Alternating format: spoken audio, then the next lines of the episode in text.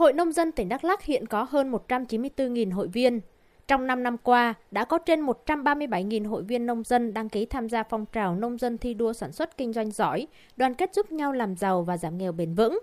Gần 103.000 hộ đạt danh hiệu nông dân sản xuất kinh doanh giỏi các cấp. Các hộ này đã hỗ trợ giải quyết việc làm cho trên 25.000 lao động.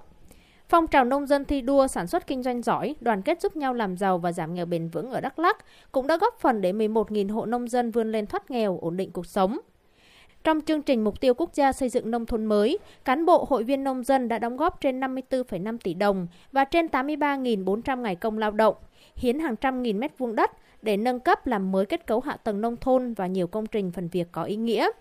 Bà Lại Thị Loan, Chủ tịch Hội Nông dân tỉnh Đắk Lắk cho biết, trong nhiệm kỳ mới, Hội Nông dân các cấp sẽ tiếp tục tăng cường tổ chức các hoạt động dịch vụ, tư vấn hỗ trợ nông dân phát triển sản xuất kinh doanh, chú trọng sử dụng hiệu quả nguồn vốn, quỹ hỗ trợ nông dân phát triển sản xuất kinh doanh, đẩy mạnh hợp tác liên kết.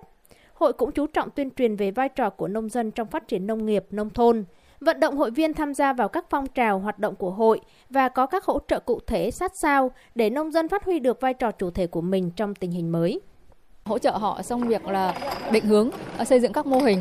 hỗ trợ họ trong cái việc là vay vốn phát triển kinh tế, hướng dẫn áp dụng khoa học kỹ thuật,